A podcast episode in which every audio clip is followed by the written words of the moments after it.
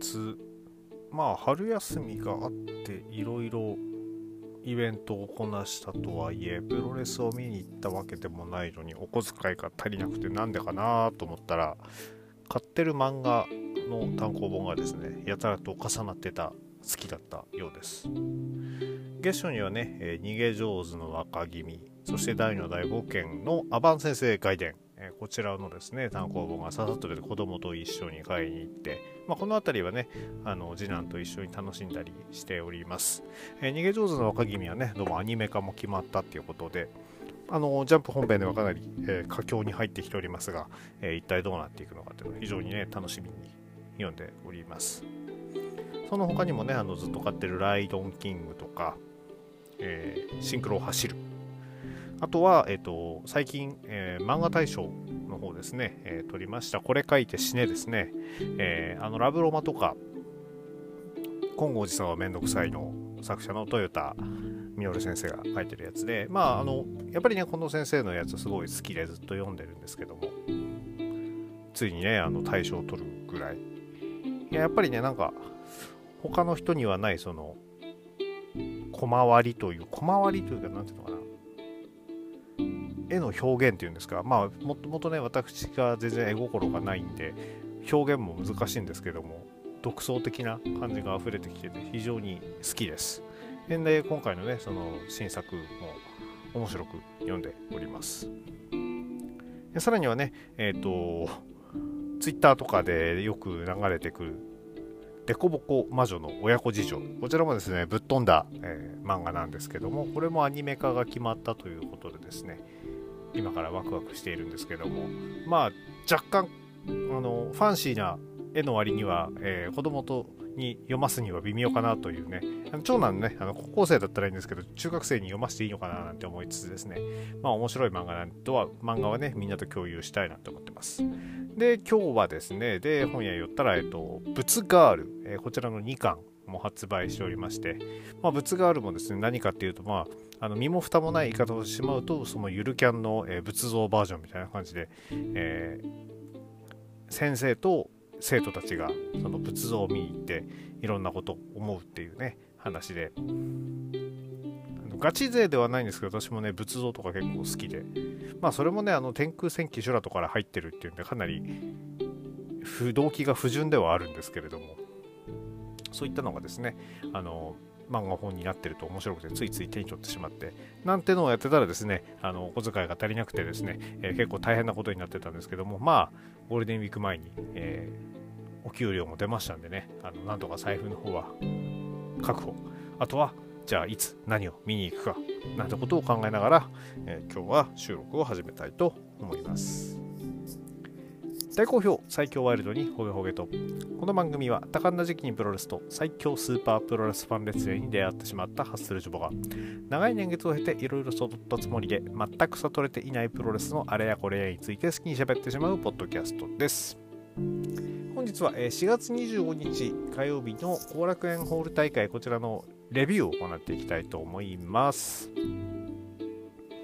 この日残っている日にちがですね4月30日の、B ブロックの公式戦。そして5月4日の A ブロックの公式戦ということで逆にこの日はシングルマッチがこの公式戦がフルで組まれているということで非常に、え、ボリューミーな大会となっておりました、え、残念ながら、え、仕事が苦してですねえリアルタイムでつけたらあの宮原健人 VS 小島聡をやっていてですね。まあまあそれも途中からにはなってしまったんですけれども見終わって。で、えー、また一から見直すというところでネタバレしないようにしないように気をつけてたんですけどね。まさかのあの Google のトップで、え、ネタバレしてしまうなんてこともありつつですね、え、それでもかなり、え面白い大会だったので、えこちらね語っていきたいと思います。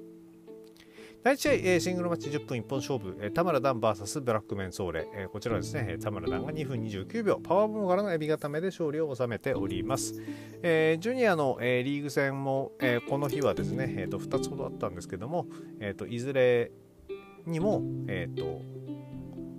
関わってない。あ、そうすると、この日、佐藤光選手出てなかったのか。ああ、そうか、そうか。とか思いつつですね、まあまあ第1試合らしい試合を見せつつ、えー、田村段が、えー、強いところを見せつけて勝利という結果になっております。いや、パワーボム、いいですね。うん。第2試合、えー、チャンピオンファニバル 2023B ブロック公式戦30分一本勝負、足尾翔太郎 VS 大森隆夫、えー、こちらはですね、4分42秒アンクルロックからのアンクルロックにおきまして大森隆男が敗れて芦野祥太郎が勝利、え4勝2敗8点大森隆男は敗れて6敗0点あ6敗0点となっております。大森さんとね芦野祥太郎であればこのエルボースマッシュ合戦みたいなのを見れるかと思ったんですけども残念ながらそのシーンはなくてですね、えー、非常にアンクルをこうしっかり決める芦野祥太郎大きい相手にも、えー、しっかりと決めていくっていう姿を見せておりまして1回はね、えーと、大森さんもちょっと耐えたんですけども、えー、しっかりテイクダウンされてしまってですね、えー、無念のタップアウトということになっております。まあまあ芦野選手からしてみれば出だしねあのつまずいたにもかかわらずここまで星を伸ばしてきておりまして、まあ、そういう意味ではあの負けからのスタートは勝優勝ジンクスなんていうのがねこれ非常に、えー、現実味を帯びてきているところでして。一方の大森さんね、あのー、ちょっと野村選手の代役として出た割にはですねちょっと思うように星が伸びず、えー、非常に、えファンとして残念ではあります。決してね、あの全く動けないとかそういう状況ではないんですけれなくですね、えー、フライングニールキックのキレとかもね、あの悪くないだけにですね、えー、全然、えー、星がついてこないのは非常に寂しい限りですね。第3試合、え、チャンピオンカーニバル 2023A ブロック公式戦30分一本勝負、えー、吉達 VS サイラスはですね、4分5秒リバーススプラッシュからの片指固めで、えー、サイラス選手が勝利を収めております。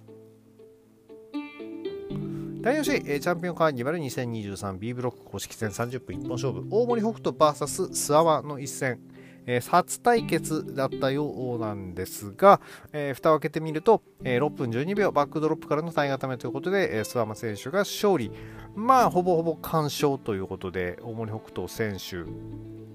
あまり良いところを見せることができなかったのかなと思います。まあね、完全ヒール、諏訪間に対して、その鈴木みのると、えー、連合を組んでいる大森北斗ということで、えー、どんな、えー、手を使ってくるのかなというところも期待はしたんですけれどもかなり真っ向勝負を仕掛けてしまいましてね、えそういう意味ではまだまだそのキャリアだったり体格の差っていうのを埋めるまでには至らなかったのかなと思います。もう少し、え爪痕残せるかと思ったんですけどね。ちょっと残念。第5試合、えー、ジュニアタックバトルオブグローリー2023公式戦15分一本勝負、えー、あ青柳敦樹ライジングハヤット VS 井上亮シーバー王子、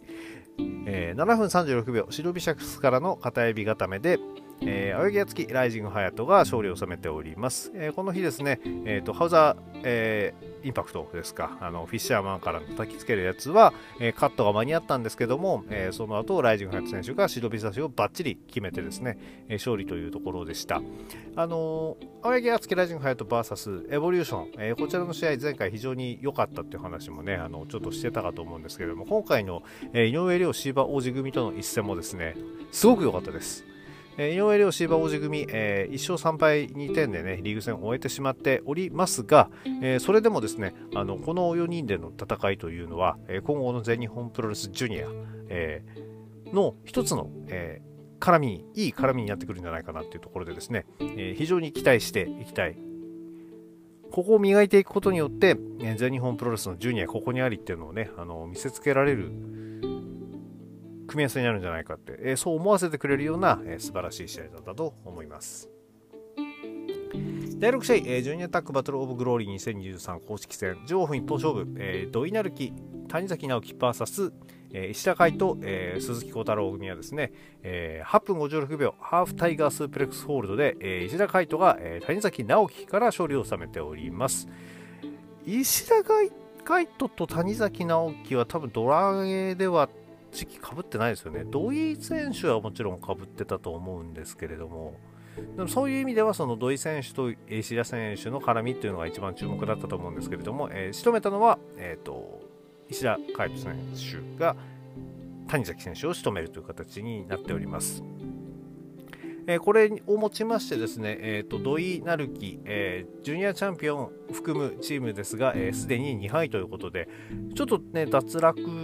になっちゃうのかな、2敗してると。2勝2敗でね、何チームも並ぶってなっちゃうと、ちょっとまたややこしくなると思うんで、ここ脱落かな。一方の石田海斗、鈴木小太郎組はですね、えーと、今のところ星1つ。やっぱりこことの対決を制したっていうのは非常に大きいのでね、えーある意味その優勝に、えー、近一番近いところにいるんではないかなというような気もします。でここまでのやっぱ試合順見るとまだねその勝ち越しだったり優勝の目が残っている芦野とか諏訪間が、えー、をアンダーカードに持ってってこのジュニアのタッグのね2試合を真ん中に持ってくるっていうことはやはり全日本プロレスもジュニアかなりその押そうとしている、えー、姿勢が見えるのかなと思いますね。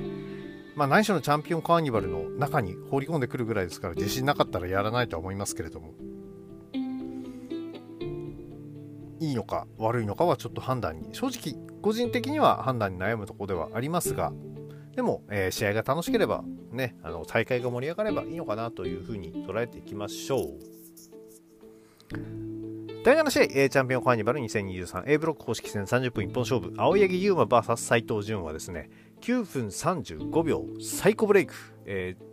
この前までですね、えーと、コブラクラッチスラムと表記されていた技でですね、斎藤潤選手がなんと青柳優馬選手を撃破。えー、青柳優馬選手、えー、3勝3敗6点になってしまって、えーと、非常に、えー、危険な状態、えー、連覇に、えー、寄信号が灯ってしまいました。いや、そうなるか。とはいえ、斎藤潤選手、この日の動き全然良かったからな。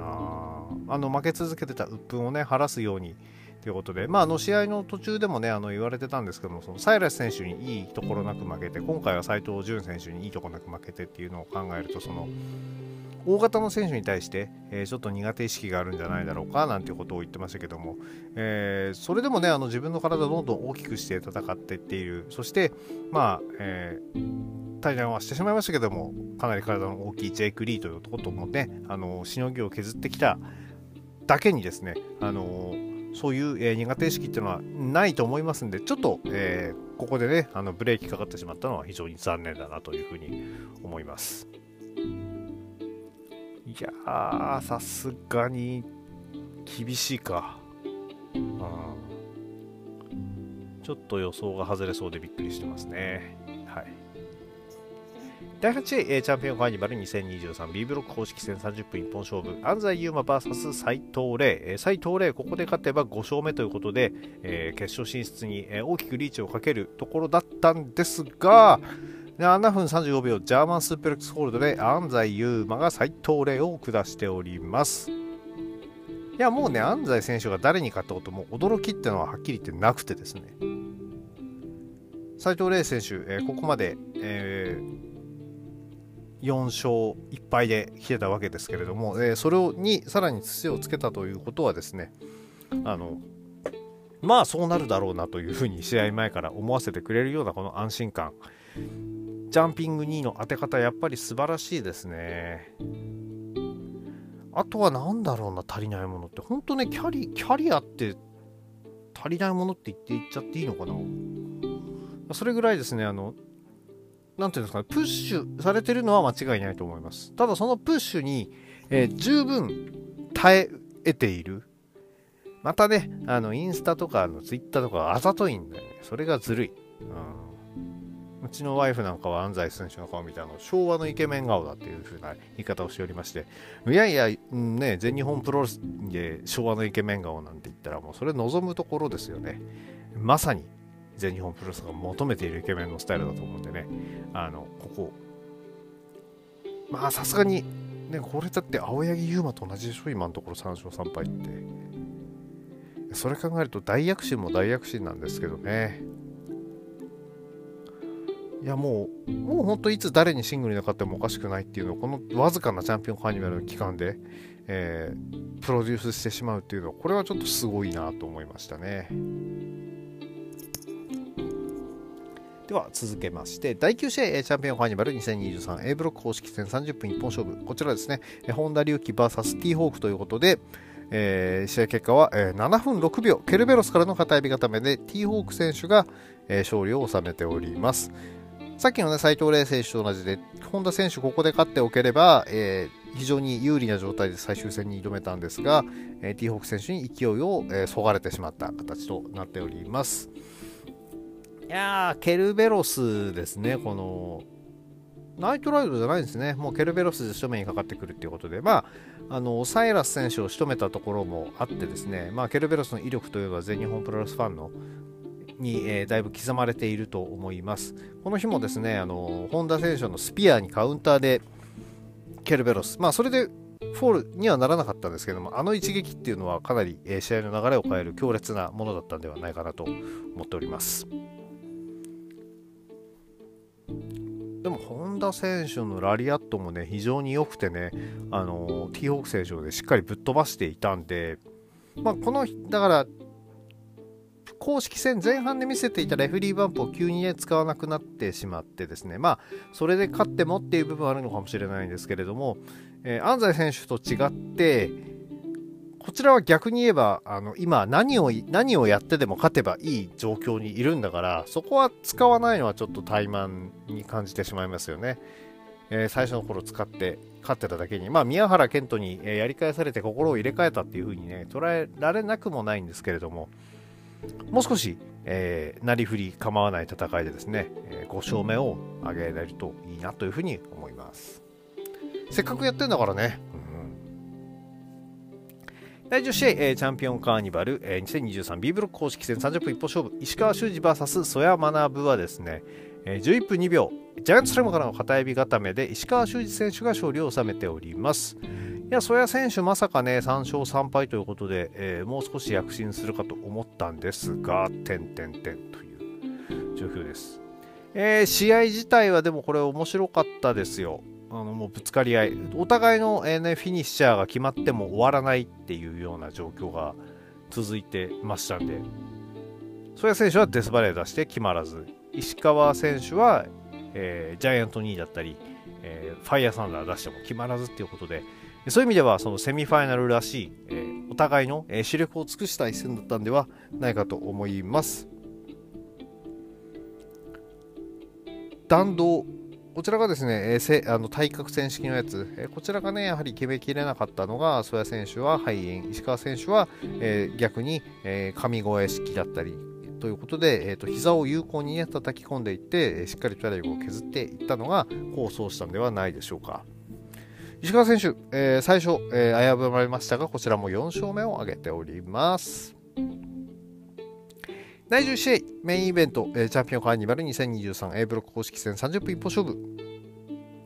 宮原健人 VS 小島聡は、19分42秒、ラリアットからの片指固めで小島聡が勝利を収めております。うーん。小島聡が全日本プロレスのエースだった時期はあるのか新旧エース対決と言っていいのか悩みどころではございますが、まあまあ、かつて、えー、チャンピオンカーニバルも優勝したことがある小島聡全日本プロレスに席を置いていた小島聡に対して、えー、全日本プロレスを支え続けている男が挑んだ一戦だったんですが、いやー、負けてしまいましたね。えー、ちょっと悔しいな。でも、試合自体は非常に面白かったんですよね。宮原健人もね、あのたまにしか出さないラリアットでの小島聡との相打ちっていうシーンも、えー、出してくれておりましたし、やっぱり膝とラリアットのこの見せ合いっていうのは、えー、この2人でないと出せない、えー、緊迫感がある試合だったんではないでしょうか。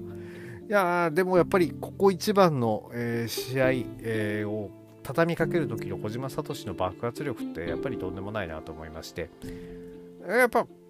こんないい選手前座で戦わせておくのもったいなくないですかね新日本さん。宮原健人に勝ったんだよ。まあまあ他の団体のことはさておき。でね、えただ試合後はですねもう非常にあの矢野選手曰く、えー、そのいい人ぶっているコメントをですね出して、えー、逆に宮原健人のねあの闘争心に火をつけてしまったんじゃないかななんていうふうにですね、えー、思います。